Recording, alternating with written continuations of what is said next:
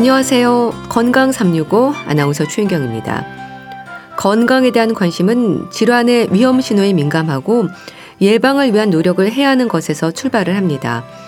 내 몸의 변화를 인지하고 모든 장기와 기관의 기능도 살펴야 하는데요. 여성 건강에 있어서 특히 간 건강이 강조되기도 합니다. 한의학에서는 간의 기운으로도 표현을 하는데요.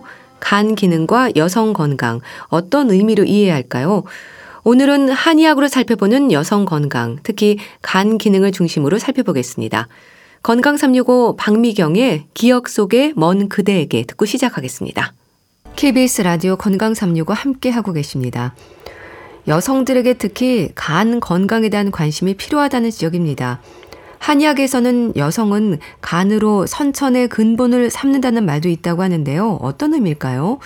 경희대 한의대 한방여성의학센터 황덕상 교수와 함께 합니다. 교수님 안녕하세요. 네, 안녕하세요. 여성은 간으로 선천의 근본을 삼는다. 이거는 뭐 선천적으로 타고난 기운을 말하는 건가요? 네, 우리가 보통 선천지기라고 얘기해서 타고나는 기운들을 얘기를 하긴 하는데요. 네. 지금 이제 여성은 간을 선천의 근본으로 삼는다고 할 때는 어떻게 보면 이제 간이 여성 건강에 있어서 조금 특별하고 중요하다 이런 얘기를 하는데요. 한의학에서 여성 건강과 관련되는 그런 장부들을 핵심 장부들을 보면은 보통 이제 선천을 얘기하면 우선 신장을 볼 수도 있는데 네. 간과 비장 이 세 가지 장부가 가장 이제 중요하다고 얘기를 하는데요. 결국 이제 이제 여성이 간을 선천으로 삼았다는 것은 그 여성의 일상에 있어서 뭐 성장과 발육 또는 뭐 월경과 임신, 출산 또는 뭐 폐경 이런 노화 과정 중에서 간이 중요하게 핵심적인 장부 역할로 하고 예. 그리고 이 시기에 어떤 증상이나 또는 질환이 있을 때 처방하는 그런 내용을 봐도 간을 개선시키거나 좋아하는 약재들이 많이 포함되어 있거든요. 그래서 이제 그러한 어, 중요성 또는 치료적인 부분에서도 간의 역할이 굉장히 중요 하다 예. 이런 쪽으로 보는 거고요. 예. 그래서 흔하게 우리 여성 질환 중에 뭐 질염이나 대화 증상들이 있을 때에도 오히려 이제 간의 열과 관련돼서 간에 열이 차여 있어서 염증이 생긴다는 것으로 봐서 만약에 반복적으로 이런 증상이 나타날 때에는 간열을 끄는 사간시킨다는 원리로 용담 사간탕이라는 처방을 쓰면 굉장히 효과를 좋은 것들을 볼 수 있거든요. 네. 결국 우리가 여성 건강에 있어서 중요한 장부적인 그런 관점으로 간이 중요하다라는 의미로 이해해 주시면 좋습니다. 네. 그런데요, 선천지기는 콩팥을 의미하는 게 아닌가 봐요.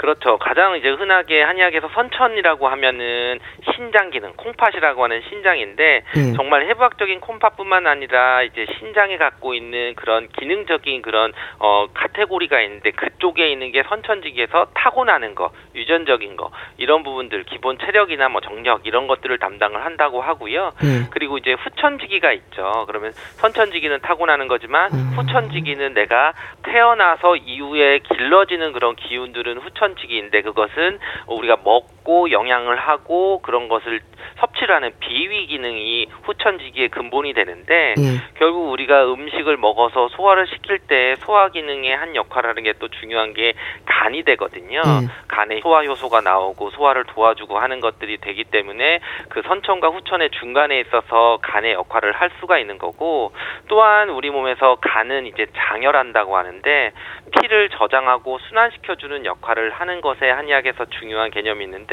여성 질환을 치료할 때 보면 혈액과 관련된 게 아닌 게 없거든요. 음. 결국 이제 우리 몸에서 수분 중 혈이 돌지 않거나 부족하거나 막혀서 오는 질환들이 여성의 많은 질환들의 원인으로 볼 수도 있기 때문에 간의 중요성을 얘기하는 것입니다. 음. 그러니까 여성들에게는 콩팥의 기운만큼이나 간의 기운이 중요하다는 건데요. 여성의 인생 전반에 걸친 부분인가요? 그렇죠. 아무래도 우리가 여성 인생에 걸쳐서 건강을 본다 그러면은 뭐 초경을 하고 생리를 진행하는 젊을 때에는 생리통도 있고 월경불순도 있고 이러한 과정들을 걸치게 되고요. 예. 또는 이제 임신과 출산이라고 하는 과정도 거치고 또 이제 폐경기라고 하는 그런 폐경이 되는 변화들이 올 수도 있고 또 노화가 되면서 여러 가지들이 나타나는데 예. 결국은 이런 월경이 오는 거는 피가 차고 피가 비워지고 하는 순환과 관련되는 문제가 되는데 결국 이럴 때 간이 장혈해 준다고 하고 간이 소설이라고 해서 피를 돌려주는 그런 역할을 하기 때문에 그러한 질환들이 나타날 때는 간을 치료하는 그런 역할로 굉장히 중요하게 되고요. 음. 뭐 쉽게 얘기하면 우리가 폐경기 증상, 월경기 증상 그래도 우리가 월경기 증상과 관련되는 화병이라고 하는 것들이 간기울결, 내가 뭔가 간의 기운이 억울하고 울체돼서 화기로 나타나는 그런 것들을 얘기를 할 수도 있고요. 음. 또는 임신과 출산이 됐을 때 임신을 잘하기 위해서는 간 기능이 잘 보충이 되고 피도 잘 보충이 돼서 오히려 했을 때 임신도 잘하게 되고 출산 후에도 산후풍이 없는 것도 그런 부분에 이제 근육량도 좋아지고 근육도 회복을 잘해서 튼튼해지는 그런 간주근 해주는 그런 역할도 포효한 거고요. 음. 또는 노화가 돼서 오히려 우리가 피로하거나 기운이 없을 때도 간 허증이라 그래서 여러 가지 간 기능이 떨어지는 것들이 노화에 여러 가지 문제들이 생기는 걸 수도 있습니다. 음. 그러니까 간이라는 장기가 주는 역할이 몸과 마음의 기능을 유지하는 데 중요한 거네요. 그렇죠. 우리가 몸의 역할, 마음의 역할 여러 가지에서 간의 특징적으로 얘기하는 것들이 있습니다. 그래서 간은 장열시켜 준다 그래서 오히려 혀를 저장을 해주고 하는 그런 부분도 있지만 또는 이제 정신적으로 우리 간주 소설이라 그래서 소통과 어, 정서적인 것들 화를 내거나 하는 것들을 관과 관련돼서 얘기를 한다고 합니다. 예. 그래서 만약에 이제 충분히 소통이 되지 않고 발산이 되지 못한다고 하면은 오히려 화병처럼 오히려 울체되거나 통증이 오거나 여러 가지 그런 신체적인 증상들이 나타나는데 예. 결국은 이제 간이라고 하는 것은 한의학에서 이제 오행의 개념으로 보면은 목기, 나무에 해당하는 것에 되고 목기라고 하는 것은 뭔가 발생을 시키고 여유를 가지고 뭔가 퍼뜨리게 하고 키우는 그런 작용들이 어, 원전이 잘 되면은 몸과 마음이 다 건강한 거고 만약에 그게 잘 이루어지지 않으면은 억울하거나 뭔가 물체되거나 또는 근육이 많이 뭉치거나 또는 뭐 통증이 오거나 이런 것들도 많이 생기고 여성인 경우는 뭐 생리통이 온다든지 뭐 생리불순이 온다든지 또는 이제 임신이 잘 안 된다든지 이런 것들도 올 수가 있는 것이 간이라고 하는 그런 몸과 마음에서 중요한 역할 또는 병인의 하나로서의 간의 역할을 하고 있습니다. 음. 그 간 기능에 문제가 생기면 이제 여러 가지 위험이 있을 수 있을 텐데요. 남녀 모두에게 해당하는 게 아니라 특히 여성들에게 집중되는 이유가 또 있는 건가요? 그렇죠. 이게 어, 간 자체로 봐서 뭐 간경화다 또는 뭐 간염이다, 뭐 지방간이다 그러면은 물론 남성들에게도 많이 생길 수 있습니다. 당연히 이제 뭐 비만하거나 뭐 당뇨 있거나 고혈압이 있으면 또는 뭐 술을 많이 먹거나 그러면은 당연히 남성에게도 간 질환이 생길 수도 있지만 지금 말씀드리는 간의 기능이라고 하는 것은 이제 어떤 간 자체보다도 그런 기능적인 부분들에 있어서는 여성 질환과 관련되는 그런 간 기능으로도 볼 수가 있거든요. 음. 그래서 조금 더 쉽게 얘기하면 보면은 우리가 뭐 지방간이 뭐 남성과 여성에게 누가 더 생기느냐 그랬을 때 이제 폐경 이후로는 오히려 지방간이 또 여성에게 더 잘 생길 수도 있고 또 이제 알코올이라고 하는 거에서도 남성들이보다 여성들이 좀 더 취약한 그런 상태가 있어서 뭐 비알콜성 지방간이 여성들에게 좀 더 문제들이 생기는 경우들도 많이 있고 특히 음. 이제 폐경 이후에는 오히려 특별히 뭐 이제 그렇게 많이 심한 고혈압이나 뭐 고지혈증 당뇨처럼 심해지는 경우도 많이 있게 되거든요. 음. 결국은 어떻게 보면 이제 간의 간의 기능들이 좋아지고 지방간이 좀 생기지 않게 되고 뭔가 그런 어, 구조적으로 남성보다는 좀 취약한 그런 상태가 올 수 있습니다. 간의 기운이 울체된다는 건 어떤 의미일까요? 네, 간의 기운이 울체되는 것은 일단 간이라고 하는 게 우리가 어, 간주 소설이라고 해서 간의 그런 기능들의 특성은 소설, 뭔가 발산시켜주고 퍼트리는 것이 가장 이제 정상적으로 잘 이루어지는 게 생리적으로 보는 거고요. 또는 이제 간을 뭐 장군지간이라고 하고 모려출현이라고 하는 얘기도 있습니다. 우리 몸에서 장군이 하는 것이 기본적으로 외벽을 좀 장군을 정비를 하고 병을 싸우는 그런 역할을 하게 되면서 그런 모려를 하게 돼서 국리를 하게 되는 차원에서 정신적 활동의 기초가 되는 것이 간이고 그런 게 잘 이루어지지 않으면은 화가 난다든지 어떻게 버럭버럭 이제 심리적으로 문제가 생기는 노에 어, 화나는 정서가 발생한다고 하게 되는데요. 예. 결국 이 기운이 울체되는 간기 울결이 되면은 스트레스가 생기면서 가슴이 답답하고 뭐 근육통이 오고 소화 장애가 오면서 자율신경계통 증상들이 더 오, 나타나게 되는 그런 쪽으로 돼서 있어서 음. 증상은 옆구리가 뭐 팽만하거나 가슴이 답답하거나 또는 이제 뭐 등 쪽으로 좀 아프거나 그리고 그 정서적인 변화에서 뭐 화가 잘 난다든지 목이나 이런 이물질이 끼인다든지 이랬을 때는 간기울결이 중사되고 간 기운이 울체됐다고 하는 거라서 네. 그것에 맞춰서 이제 간기를 풀어주는 그런 약 처방을 사용을 하게 됩니다. 음. 그런데요, 간이 근육과도 연관이 되나요? 네, 그래서 뭐 한의학 서적에서 이론적으로 간주근, 뭐 간주 소설도 있고 간장혈도 있지만 간주근이라고 해서 간이 근육을 관여합니다라는 얘기를 하는데요. 예. 어 이것과 조금 대응되게 얘기를 하는 게 신주골이라 그래서 신장은 골, 뼈를 주관한다고 얘기를 합니다. 결국은 이제 근육과 인대는 간의 기능과 관련되는 거고 뼈는 신장의 기능과 관련돼서 역할을 하는 건데 음. 결국은 이제 근육이 정상적으로 잘 유지하기 위해서는 영양도 충분히 되면서 이제 피가 잘 돌아가서 그쪽으로 잘 간열이 잘 자양이 돼야지 근육들이 튼튼해지고 오히려 그런 것이 약하면은 근육도 쇠약해지고 또 위축되거나 또는 근육과 관련되는 병이 많이 생긴다고 하는데요. 음. 결국 이제 생리적으로 또 간주군이라는 것도 있지만 실제로 이제 병을 왔을 때 그런 거를 치료할 때 간 기능을 좋게 해주는 약을 쓰는데 뭐 당귀나 작약이나 구기자나 육 개 같은 그런 간 기능을 보호해주는 약제를 쓰면은 음. 근육 질환들이 많이 치료도 되고 효과적으로 나타나는 것을 알 수가 있어서 이런 것은 생리적, 병리적 또는 치료 방향을 설정할 때도 아 근육과 관련되는 거 치료할 때는 꼭 간과 관련되는 그런 약제를 쓰거나 치료 방법을 같이 써주는 것이 효과적이라는 그런 의미를 담고 있습니다. 음. 간 기능과 관련해서 참 많은 얘기들이 있는 것 같아요. 간의 소설 작용, 담음, 또 어혈도 지적이 되지 않습니까? 무슨 뜻일까요? 네, 기본적으로 간의 소설 기능이라고 하는 것은 또 간의 특성 중의 하나인데 막힌 것을 소통시키고 엉겨 있는 것을 내보내는 것이 이제 소설이라고 얘기를 하는데요. 네. 그래서 이제 한의학의 뭐 의서들이나 이런 내용들에서 여러 가지 그런 내용들을 보면 간의 소설 작용은 첫 번째로 얘기할 때 정신 심리적인 정서 활동입니다. 그래서 간기가 잘 소통이 되고 해야 정서적으로도 안정이 되고 또는 뭐 화도 덜 내게 되고 화를 좀 참거나 잘 컨트롤할 수 있거나 이런 정신적인 변화와 관련된 게 간 소설과 관련되는 거고 음? 두 번째로는 이제 소화 기능과 관련이 돼서 오히려 이제 소화는 비위의 운하 기능인데 그런 비위의 운하 기능이 잘 이루어지게 하려면은 어, 담즙이 잘 나가거나 소화에게 잘 나가야 되는데 이렇게 담즙을 배설을 잘 시키는 것도 간 기운의 소설 작용에 도움을 받아서 진행이 된다고 보는 거고요.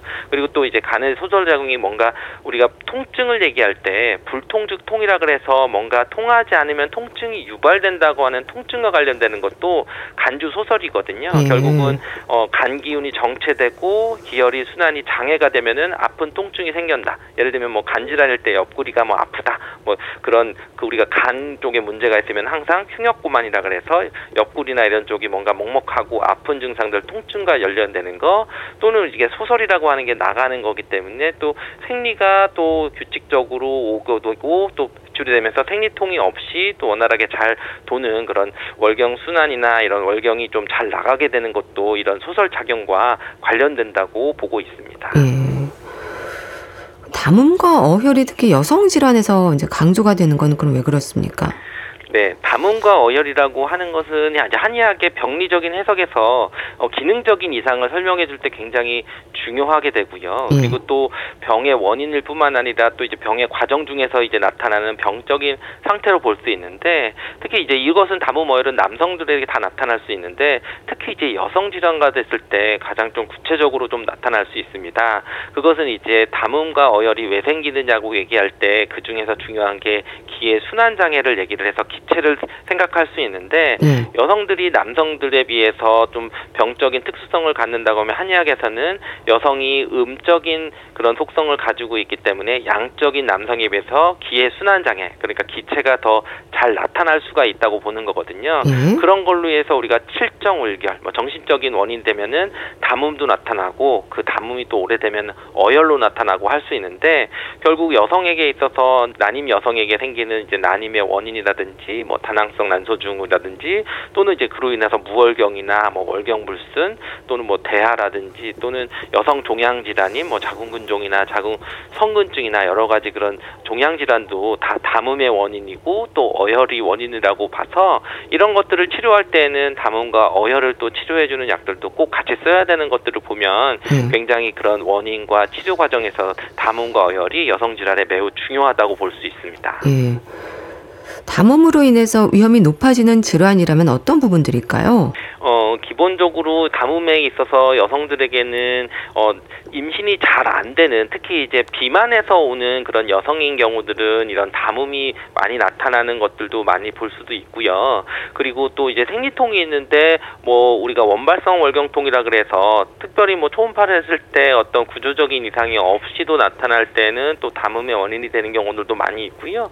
또 우리가 뭐 폐경기가 돼서 오히려 근육통도 있고 체중도 갑자기 늘게 되고 뭐 여러 가지 순환이 좀잘 안 이루어질 때도 폐경기 증상과 관련돼서도 담음이 될 수도 있고 또 우리가 뭐 너무 스트레스를 받거나 화병도 기본적으로 이제 담음의 원인이 돼서 올 수 있어서 네. 여러 가지 여성 질환이 나타나는 그런 것들 또는 대사 질환이 오는 뭐 당뇨나 고혈압 뭐 이런 고지혈증 이런 것들도 큰 한의학적인 터두리에서는 이런 담음이 원인돼서 나타나는 그런 질환으로 볼 수도 있고 네. 여성에게 있어서는 뭐 갑자기 비만이라든지 또는 피부가 계속 지저분해지고 뭔가 뭐 화장을 해도 화장이 뜬다든지 뭐 기미가 자꾸 생긴다든지 하는 것도 담음으로 해서 순환이 잘 안 될 때 나타난다고 볼 수 있습니다. 예. 그럼 담음을 치료하는 것으로도 많은 여성 질환들의 위험을 예방하고 치료할 수 있는 건가요? 그렇죠. 거의 이제 우리가 옛부터 어 10병 구담이라 그래서 10가지 병 중에 9개는 담이다. 뭐 이런 식으로 얘기를 하는 경우도 있거든요. 예. 특히 이제 여성에게 있어서는 거의 뭐 10가지 병이 있으면은 그중에 치료를 꼭 해야 되는 원인 중에 하나가 이제 담음이기 때문에 기본적으로 담음을 없애는 생활 습관이 여성 질환을 예방하는 데도 도움이 되는데요. 예. 담음이라고 하는 게 우리가 순환되지 않는 수분이고 비위의 기능들 소화 기능이 안 될 때 많이 생기기 때문에 결국은 단 음식을 먹지 않는 것도 굉장히 중요하고 평소에 소화가 잘 되는 음식으로 규칙적으로 먹게 하면서 그런 기혈 순환이 되게 규칙적으로 운동도 하고 또 잠자는 수면 패턴도 굉장히 중요하고 뭐 배변의 활동도 규칙적으로 했을 때 오히려 네. 담음이 없어지고 이런 것들이 생활 개선이 되고 여성 질환들의 많은 부분들이 좀 개선이 될 수 있습니다. 내가 담음이 있는지를 의심할 수 있는 증상들도 있나요? 네, 기본적으로 담음 증상들은 뭐 여러 가지 증상들이 있지만 어 우리가 흔하게 생각할 때 내가 어 담 결렸다. 뭐 어떤 통증이 왔는데 만약에 통증이 와서 염증이 있거나 그러면 딱 그 부위 염증이 생긴 그 부위만 통증이 와야 되는데 예. 우리 흔하게 뭐 몸이 쑤시다고 할때 어, 통증 담 결렸다고 하는 부분이 이렇게 왔다 갔다 돌아다니거든요. 음. 그러니까 하루는 이쪽 뭐 왼쪽이 아팠는데 다음 날 됐는데 오른쪽이 아픈데 이렇게 통증이 돌아다니는 거는 이것은 담 결렸다고 하는 것처럼 이제 담음이 있다고 보는 거죠. 예. 분명히 뭐 염증이 있어서 만약에 실제로 한쪽에 있으면 그 고정된 부위가 있어야 되는데 고정되지 않는 통증이 있다든지 또는 뭐 빈혈은 아닌데도 어지러운 것들을 자주 느끼는 경우도 있거든요. 그랬을 때에도 이제 그 미식거리거나 하면서 현운 증상들이 있는 어지러운 증상이 있는 경우들도 담음이 있는 경우들도 많이 볼 수도 있어서 예. 보통 담음으로 있으면 이제 두목현울이라 그래서 눈도 이제 갑자기 뭐 어두워진다든지 어지러워진다든지 그리고 약간 뭐 오심 멀미 참멀미를 또 잘하는 경우들 또는 참멀미가 실제로 뭐 토하거나 미식거리거나 그러는 것뿐만 아니라 차를 타면은 계속 이제 식곤증처럼 이제 잠을 계속 자야 되는 그런 상태가 있거나 예. 또는 목에 이제 뭐그 매핵기라 그래서 뭔가 목에 걸린 것처럼 뱉어지지도 않고 가래가 낀 것 같은 그런 것들도 담음이 있는 그런 증상들을 보고 여러 가지 또 뭔가 설명하지 못하는 증상들이 있을 때는 아 혹시 담음은 아닐까라고 의심을 해봐야 됩니다. 예. 그럼 어혈은 어떨까요? 어혈이 생겼다는 건 혈액순환이 안 된다는 것과도 연결해서 생각할 수 있는 건가요? 그렇죠. 담음보다는 조금 더 구체적인 개념들 이게 청나라 시대 때 나오게 되는 그런 개념인데 결국은 이제 담음은 순환되지 않는 수분인데 비해서 어혈은 순환되지 않는 피라, 피기 때문에 예. 구체적으로 뭔가 뭉치는 것 같고 또 색깔로 나타나고 뭔가 이제 또 검은색으로 나타나거나 또는 통증도 또 이제 구체적으로 정해져 있고 또는 뭐 요즘에 교통사고를 당했다든지 뭐 타박상을 있다든지 뭐 다퉜다든지 이랬을 때 나타나면 어혈로 볼 수가 있는 것들이어서 좀 담음과는 좀 다른 개념이 됩니다. 일반적으로 혈액순환이 안 되면 붓고 아프고 이런 증상들이 생기지 않나요? 그렇죠. 그래서 어혈이 있을 때는 물론 여성의 여러 가지 종양 질환과도 관련이 되지만 통증의 양상들이 이렇게 담으면 왔다 갔다 하는 데에 비해서 통증은 한 곳이 아픈 부위가 정해져 있습니다. 네. 그래서 그 부분이 이동하지 않고 그쪽이 많이 붓는다든지 또는 출혈 증상이 있다든지 그리고 이제 나는 멍이 잘 드는 식으로 나타나는 분들도 있거든요. 그래서 여성분들 다리 쪽에 침을 놨는데 멍이 들어 있는데 내가 어디 부딪혔는지도 모르고 부딪힌 적도 없는 것 같은데 멍이 좀 들어 있다든지 또 이제 머리가 막지 않고 또 이제 건망증이 자꾸 오고 또 그러면서 가슴이 답답하거나 또는 이제 팔다리 부종이나 또 손발이 차는 그런 수족냉증도 오게 되고 네. 그리고 얼굴색도 좀 검고 그리고 혀나 입술이나 약간 푸른색 빛을 띠거나 어떤 어, 맥이나 이런 특징적인 그런 어혈 증상들이 나타나는 경우들이 있습니다. 음. 여성들의 자궁 질환의 위험과도 연관이 있을까요? 그렇죠. 보통 생리통이 왔는데 생리 혈에서 뭐 덩어리가 많다든지 또는 혈색도 너무 좀 검게 나타든지 그러면서 이제 생리통이 찌르는 것처럼 아프거나 한 곳이 아프면은 보통 어혈의 원인으로 해서 이런 여성 질환들이 생길 수도 있다고 봅니다. 예. 그래서 이제 뭐 그런 생리 관련되는 것들 또는 출산하고 나서 꼭 치료를 해야 되는 것이 이제 오로가 잘 배출시켜 줘야 되는 것도 중요하거든요. 오히려 뭐 태반 잔류 물질이나 이런 것들이 남으면 안 되기 때문에 그랬을 때도 어혈을 좀 풀어주는 그런 치료약을 하면서 해야지 산후풍을 예방할 수도 있고 회복을 좀 더 잘 도와줄 수가 있게 되는 거고요. 예. 또 이제 갱년기 증상에도 마찬가지로 여러 가지 질환에서 어혈과 관련되는 그런 치료를 해야 되는 경우들이 있습니다. 예. 자, 그럼 간 건강을 지킬 수 있는 노력 어떻게 해야 될까요? 네, 간은 사실은 우리 몸에서 오행 중에서 목 기운에 해당되기 때문에 예. 어, 목에 해당되는 거 나무를 잘 살려주는 방법이 간을 건강해 주는 것이라고 이해를 하면 되는데요. 어, 나무는 불에 잘 타기 때문에 결국은 이제 불을 조심해야 됩니다. 그래서 간열을 조장하는 거, 그러니까 간열을 조장한다는 것은 우리가 열 받는다 그러죠. 예. 바로 스트레스 관리가 됩니다. 그리고 또 간에 불을 붙이는 기름을 부어주면 안 되기 때문에 이제 금주하셔야 되는 거고요. 음. 그리고 기름 진 음식이나 이런 것들도 뭐, 뭐 지방간이 생기거나 고지혈증이 생길 수 있는 그런 부분들 때문에 이런 것을 뭐 기름진 뭐 음식에 술을 먹는다는 것은 간에 불을 붙이는 기름을 넣어주는 거라서 그런 것도 좀 조심하셔야 되고 그리고 이제 나무가 무성하게 잘 뻗어나가는 기운을 도와줘야 되기 때문에 간주 소설이 원활하게 이루어지는 거 뭔가 흩어주는 거 항상 기분 좋게 하고 뭔가 산보를 하듯이 다니면서 골고루 영양 섭취를 하고 단백질 섭취도 잘 하게 하는 것들이 필요하고요. 예. 그리고 무엇보다 이제 간주군이 우리가 근육을 관련돼서 간이 역할을 하기 때문에 이것은 상호작용입니다. 운동을 해서 간에 지방간이 안 되게 하고 간의 순환을 원활하게 해서 운동도 규칙적으로 해주는 것이 오히려 간 건강을 지키게 할 수 있는 그런 방법이 됩니다. 예. 그 근육을 유지하고 챙기는 것과도 연관이 있는 거네요. 그렇죠. 아무래도 우리가 몸에서 근육이라고 하는 것이 피를 저장하는 게 간장혈이라고도 하지만 실질적으로 근육에 우리 피를 많이 저장하고 있고 혈액순환도 많이 되게 되고 그리고 또 근육이 많이 운동을 하면서 간에 축적되는 지방을 줄여서 간 건강을 지키는 것도 꼭 필요하거든요. 네. 그래서 우리가 하루에 어 일주일에 3회 이상 정도 한 번 하면은 30분 이상의 중등도 운동이 좀 돼야 됩니다. 중등도 운동이라고 하는 것은 좀 숨이 한번 차면서 내가 근육 근육을 저- 저장하고 있는 그런 순환들 물질들도 한번 배출 노폐물도 배출을 시켜주고 하는 것들이 좀 되고 그런 운동들이 했을 때 근육도 유지되고 간 건강과도 매우 밀접한 관련이 있고요. 예. 이럴 때 조심하셔야 되는 것은 운동을 과하게 하는 게 아니라 충분한 휴식하는 것도 간을 오히려 건강하게 할 수 있으니까 예. 운동 중간 중간에 충분한 휴식을 하는 것도 간 건강을 지키는 회복시키는데 중요한 그런 역할을 할 수 있습니다. 예. 또 보여지는 좋은 몸뿐 아니라 건강을 위해서도 챙겨야 하는 부분으로 속 근육이 강조가 되는데요. 속 근육은 또 뭔가요? 네, 우리가 근육이라고 하면은 뭐 종류가 좀 다르게 있는데요. 어, 그 중에 이제 속근육은 우리가 겉으로 드러나는 몸짱에 있는 그런 것이 아니라 여러 첩의 근육 중에 뼈와 가깝게 붙어 있는 심부 근육이라고도 볼 수도 있고요. 예. 그런 것은 이제 관절이 정확하게 움직이거나 유지하는 쪽으로 갈 수 있고요. 그리고 이제 표층 근육은 피부 쪽에 붙어 있는 근육이어서 힘을 쓰거나 이제 활동 근육이라고 할 수가 있죠. 예. 그런데 우리가 활동 근육들은 밖에서 보는 거이지만 하지만 오히려 속 근육들은 자세 유지를 잡아주는 거기 때문에 오히려 좀 소홀히 할 수 있는데 그렇지만 실제로 활동 근육이 잘 쓰게 하고 또는 이제 나이가 들면서 점점 노, 노화가 진행이 되면서는 여러 가지 근육통이나 관절통을 예방하거나 할 때에는 오히려 이제 속 근육을 좀 더 강화시키고 우리가 요즘에 뭐 코어 운동이라고 하는 것들이 중요한 것처럼 네. 그런 쪽의 중요성도 많이 높아지고 있습니다. 네. 여성 건강을 위한 근육 운동, 특히 속 근육을 키우는 방법, 습관이 되기 위해서 가장 강조하는 말씀도 전해주세요.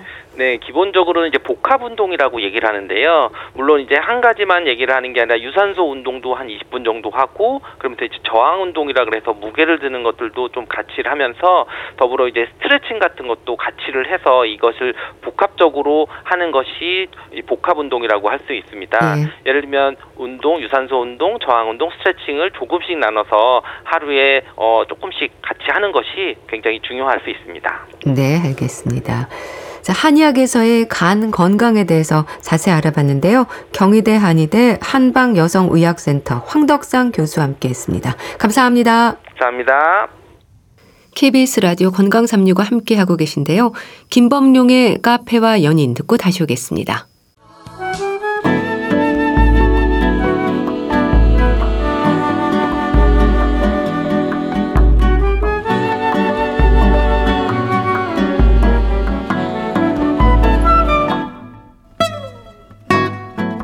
건강한 하루의 시작.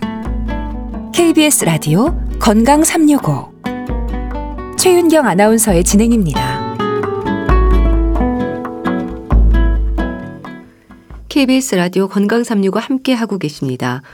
주말의 건강책 정보 북컬럼니스트 홍순철 씨 연결되어 있습니다. 안녕하세요. 네, 안녕하세요. 오늘 소개해 주실 책은 일단 제목만으로는 제가 가장 자신 없는 부분이기도 합니다. 저는 공복이 좀 무서운데요. 제목이 공복, 최고의 약이네요. 그렇습니다. 사실 어 뭐 저도 공복이 무서워요. 예. 기분이 안 좋아지거든요. 근데 요즘 보면 무엇이든지 좀 넘쳐나서 문제가 생기는 것 같습니다. 예. 이게 음식도 마찬가지인데요. 현대인들은 사실 너무 많이 먹어서 탈이 납니다. 예. 너무 많이 먹어서 뭐 비만이 생기기도 하고 또 당뇨가 생기기도 하고 이 현대인들을 괴롭히는 가장 치명적인 질병들이 바로 이 많이 먹어서 생기는 병들인데요. 예. 과식과 비만 그리고 당뇨 그 자체도 문제지만 우리 몸의 다른 기관들을 무너뜨리는 게 바로 과식 입니다. 음. 그래서 오늘 소개해드리는 책을 통해서 우리는 이제 많이 보다 좀 적게를 고민해야 될 것 같은데요. 음. 근데 문제는 우리 뇌가 여전히 많이 찾고 있다는 겁니다. 음. 우리 뇌는 아, 여전히 생존이 최우선 과제이기 때문에 먹는 것을 보면 못 참죠. 예. 예. 기회만 되면 어떻게든 많이 먹으려고 하고 에너지를 비축해 놓으려고 합니다. 이게 뇌의 메커니즘인데요. 그래서 우리의 몸이 망가지고 있다는 거죠. 2016년에 노벨 생리의학상은 자갑 포식, 오토파지를 연구하는 일본의 음. 도쿄 공업대학교 오스미 명예 교수에게 수여가 됐는데요. 그러면서 최근 들어서 이제 자가포식 이야기가 많이 들려오고 있죠. 음. 이 자가포식은 우리 세포 내에 오래된 단백질이 새롭게 만들어지는 활동을 의미합니다. 음. 세포가 굶 거나 혹은 저산소 상태에 빠졌을 때 이 오토파지가 활성화된다고 그러는데요. 그러니까 쉬운 말로 이야기하면 새로운 세포가 생존하기 위해서 불필요한 세포 구성 성분들을 스스로 잡아먹는 게 오토파지, 자가 포식이라는 거죠. 네. 그러면서 각종 감염 질환의 원인 세균까지 함께 분해한다고 그럽니다. 음. 그러면서 새로운 세포가 생겨나는 것이죠. 예. 그런데요, 혹시 책에서의 공복이 제가 생각하는 공복과는 조금 다른 의미일까요? 사실 뭐 공복 그러면 뭐 비슷하게 생각하시면 될 것 같은데요. 보통은 이제 배가 고파서 약간 괴로워하는 모습들을 떠올리십니다. 예. 근데 이 책에서 말하는 공복이라고 하는 건 일정 시간 동안 음식을 먹지 않는 상태라고 생각하면 더 좋을 것 같습니다. 예. 이렇게 일정 시간 동안 책에서 가장 좋은 게 16시간이라고 이야기를 하는데 수면 시간을 포함해서 이 배를 굶기는 시간, 공복 시간을 만들면 어, 내장이 일단 충분한 휴식을 취할 수 있다고 그럽니다. 예. 그러니까 먹으면 계속 운동을 해야 되잖아요. 예. 그러니까 공복 상태를 유지하면 충분한 휴식을 취할 수 있는 거죠. 그러면서 혈당치도 서서히 내려가는 효과가 있다고 그럽니다. 예. 음식을 먹고 나서 10시간 정도가 지나면 간장에 저장된 당이 소진되기 때문에 지방이 분해되고 에너지로 쓰이게 되고 16시간이 지나면 몸이 지니고 있는 이 자가포식 구조가 작동한다고 그럽니다. 예. 신체의 질병과 노화는요. 세포가 늙거나 파괴되면서 발생하지 않습니까? 예. 특히 우리 세포 내에 이 미토콘드리아라는 게 있는데 이게 늙으면 세포에 필요한 에너지가 줄고 활성산소가 증가합니다. 예. 우리 몸에 여러 가지 문제가 생기는 거죠. 그래서 가능한 오랫동안 공복을 유지하고 스스로 세포를 잡아먹는 자가 포식의 과정이 진행이 되면 예. 오래되거나 파괴된 세포가 우리 내부에서 새롭게 이제 만들어지면서 질병을 멀리하고 노화의 진행까지도 멈출 수 있다라고 책은 설명하고 있는 겁니다. 네. 내장도 쉴 시간이 필요하다. 간헐적 단식을 말하는 건가요? 또 책을 쓰신 저자도 어떤 분인지도 궁금한데요. 간헐적 단식 역시도 일정 기간 동안 굶는 거지 않습니까? 그런 면에서 이 책에서 이야기하는 공복과 좀 비슷한 개념이라고 이해하시면 될 것 같은데요. 책을 쓴 아, 아오키 아츠시라는 분은 일본의 유명 당뇨병 클리닉 원장이십니다. 예. 당뇨병, 고혈압, 고지혈증, 아, 사실 다 생활 습관병인데요. 그런 병들을 오랫동안 치유하는 전문이십니다. 당뇨병 환자의 치료에 오늘 소개해드리는 책을 통해 소개하는 이 공복 식사법을 도입을 해서 인슐린 이탈 및 약을 복용하지 않는 치료에 성공하는 등 여러 가지 다양한 성과를 올리고 있다고 그럽니다. 예. 그리고 이 저자분의 이 공복 식사법이 의미 있는 이유는 저자 본인이 40세 때 설암을 극복한 완치한 경험을 갖고 있다고 그럽니다. 예. 근데 이때도 공복 식사법을 실천하면서 암 예방과 치료에 있어서 공복이 얼마나 중요한지 그 효과를 몸소 깨달았다라고 전하고 있는데요. 음. 뿐만 아니고 본인이 치료했던 다양한 환자들의 치료 경험을 복합해서 책의 공복 식사법의 유용함을 이야기를 하고 있습니다. 음. 무엇보다 질병을 치료하는 사람은 의사가 아니다. 환자 본인이다라고 이야기를 해요. 예. 이 어떤 의미냐면 환자 스스로 먼저 생활 습관을 적극적으로 개선하려고 노력할 때 치유가 생기는 거죠. 예. 그때 의사의 조언이나 도움도 효과적일 수 있다. 의사는 그래서 보조의 역할을 할 뿐이다 라고 책을 통해 설명하고 있습니다. 예. 저자가 의사이기도 하고 직접 경험하신 부분이기도 하네요. 아, 그렇습니다. 아, 그래서 더욱더 뭔가 좀 책의 내용이 설득력 있게 느껴지는데요. 공복, 배를 비우는 거죠. 이걸 통해서 내장의 피로가 감소가 됩니다. 해소가 되죠. 그러면 내장 기능이 더 활성화되고 면역력도 향상된다고 그럽니다. 자가포식은 스스로 우리 오래된 세포를 잡아먹는 거라고 말씀드렸습니다. 예. 이렇게 되면 감염 질환의 원인이 되는 오래된 파괴된 세균들을 분해하는 기능이 생기게 된다는 겁니다. 예.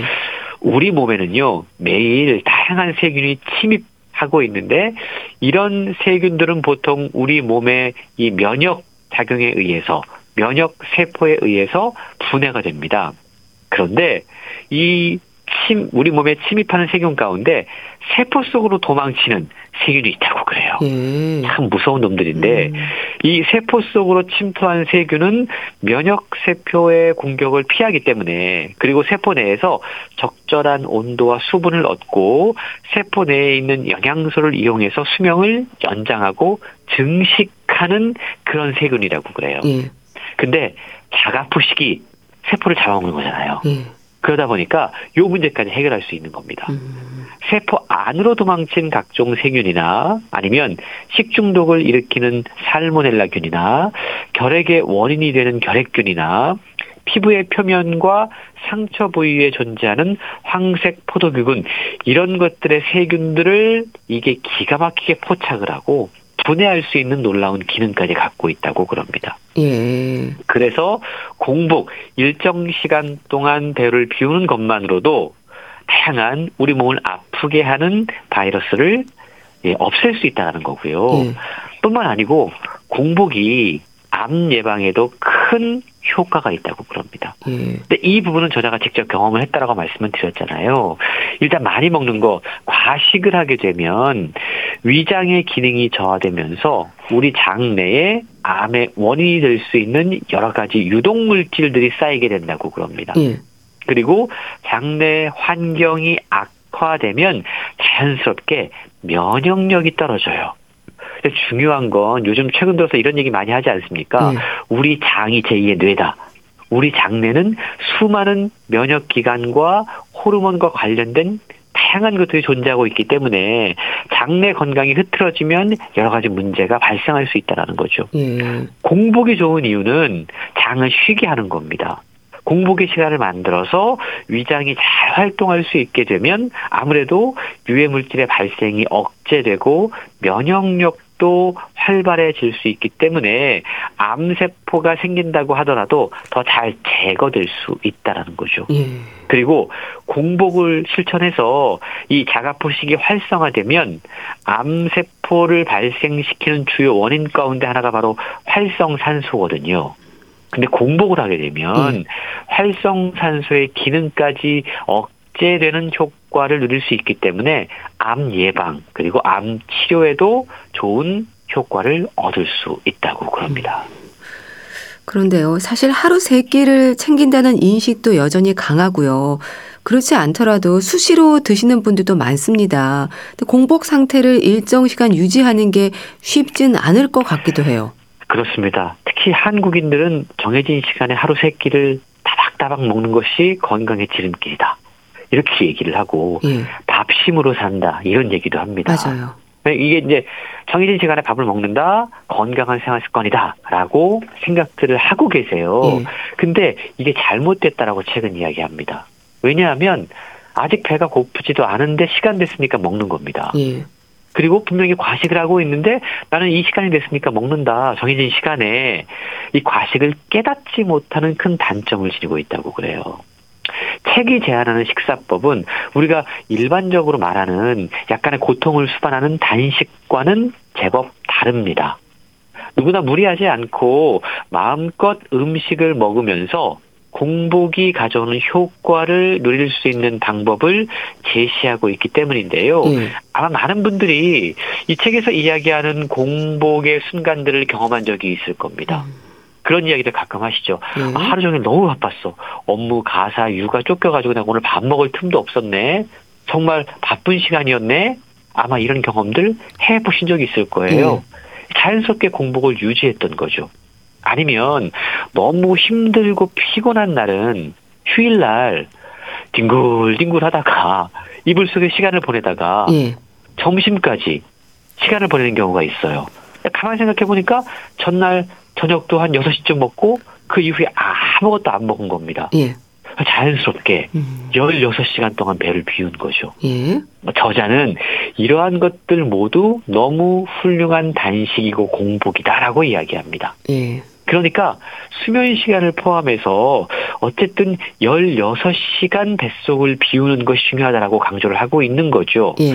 마지막으로 음식을 먹은 뒤 10시간이 지나면 간장에 저장된 당이 소모된다고 말씀을 드렸습니다. 음. 이게 지방을 분해하고 에너지로 사용할 수 있고 예. 16시간이 지나면 자가 포식이 기능을 해요. 그렇기 때문에 일주일에 단 한 번이라도 수면 시간을 포함해서 16시간을 음식을 먹지 않는 시간을 만들 수 있다면 우리의 내장을 쉬게 하고 예. 지방을 감소시키고 혈액의 상태를 개선하는 효과와 함께 자가 포식에 의해서 세포의 재탄생 효과를 누릴 수 있다라고 이야기하고 있는데요. 일주일에 한 번 16시간 음식을 먹지 않는 시간을 만드는 것 예. 아마 결심하면 누구나 쉽게 할 수 있는 방법이 아닐까 라는 생각을 해보게 됩니다. 네. 공복 16시간을 생각하면 아주 오랜 시간으로 느껴지긴 하는데 다시 또 생각해보면 저녁을 좀 일찍 먹는다면 크게 어렵지 않을 것 같기도 하네요. 그러니까 지방이 에너지로 사용될 수 있고 혈당이 오르지 않도록 시간을 주는 게 좋다는 거죠? 그렇습니다. 우리 몸 속에 이미 자발적으로 그러한 것을 할 수 있는 기능이 있다라는 겁니다. 예. 근데 우리가 특히 한국인들이나 아시아 사람들이 보면 먹는 식단에 조금 문제가 있는 것 같아요. 예. 탄수화물 위주의 식습관, 빵, 면, 뭐 밥, 그리고 이제 이게 단맛들을 유발하는 음식들인데 이런 게 많은 문제들을 만들어낸다고 그럽니다. 이게 혈당치를 빠르게 오르게 하지 않습니까? 예. 근데 혈당치가 상승하면 우리 몸이 여러 손상을 입기 때문에 반응을 합니다. 췌장이 바로 인슐린을 분비를 하죠. 음. 혈당치를 낮추려고 합니다.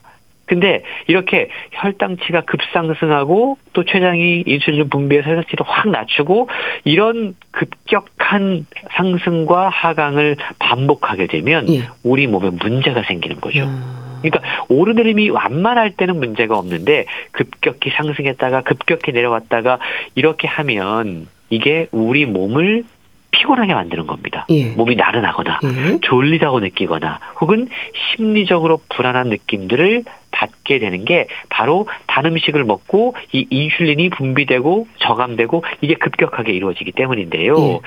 혈당치 변화가 심한 상태가 지속이 되면 만성적으로 고혈당이 되기 쉽다고 그래요. 그러면 당뇨병이 되는 겁니다.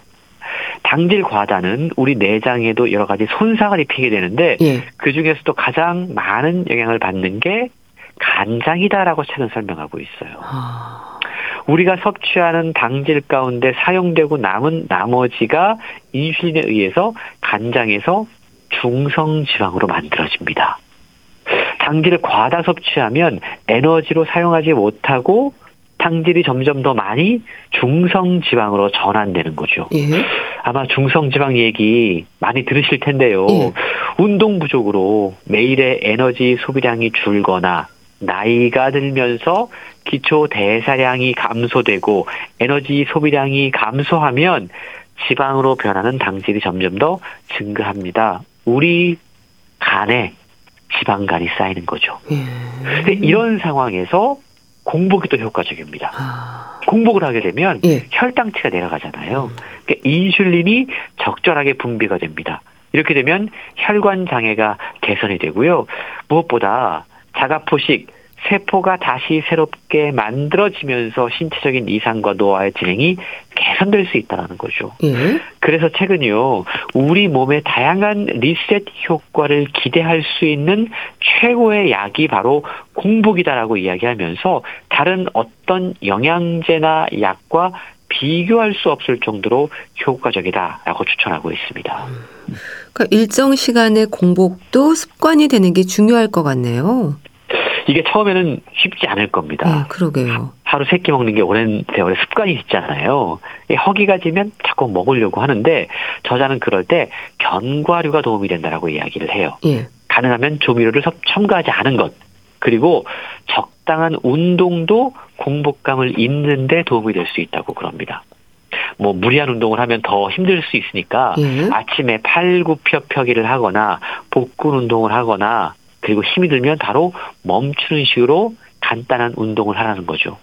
공복 상태에서 과도한 운동을 하게 되면 활성산소를 발생시키기 때문에 좋지 않고요. 당질 음식이 특히 중독성이 상당히 강하거든요. 예.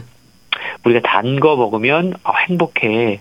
잠깐 뭔가 좀 반짝거리는 그런 느낌들을 얻을 수 있다라고 하는데 그 이유는 당질이 도파민을 증가시키기 때문이라고 아, 그래요. 네. 그러다 보니까 도파민은 중독되지 않습니까? 한번 당질을 섭취하면 계속 당질을 원하게 되는 게이 예. 도파민 중독 때문에 그런 건데요. 뿐만 아니고 최근 건강 관리에 있어서 장내 미생물 계속 중요하게 거론되고 있죠. 장내 미생물의 균형을 이루는 가장 좋은 방법 역시 공복, 속을 비우는 겁니다. 예. 우리 몸속 세포 내 미토콘드리아가 젊고 건강하고 그 수가 증가하면 세포의 노화를 막을 수 있고 우리 장도 건강해지고 전체적으로 우리의 몸의 균형이 잡힐 수 있다고 하니까 음. 정말 저는 책을 읽으면서 음. 공복만큼 더 좋은 건강에 좋은 습관이 있을까라는 생각을 해보게 됐습니다. 네. 소개해 주신 책 공복 최고의 약 잘 들었습니다. 북컬럼니스트 홍순철 씨와 함께 했는데요. 감사합니다. 감사합니다. 전람회 기억의 습작 보내드리면서 인사드릴게요. 건강365 아나운서 최인경이었습니다. 고맙습니다.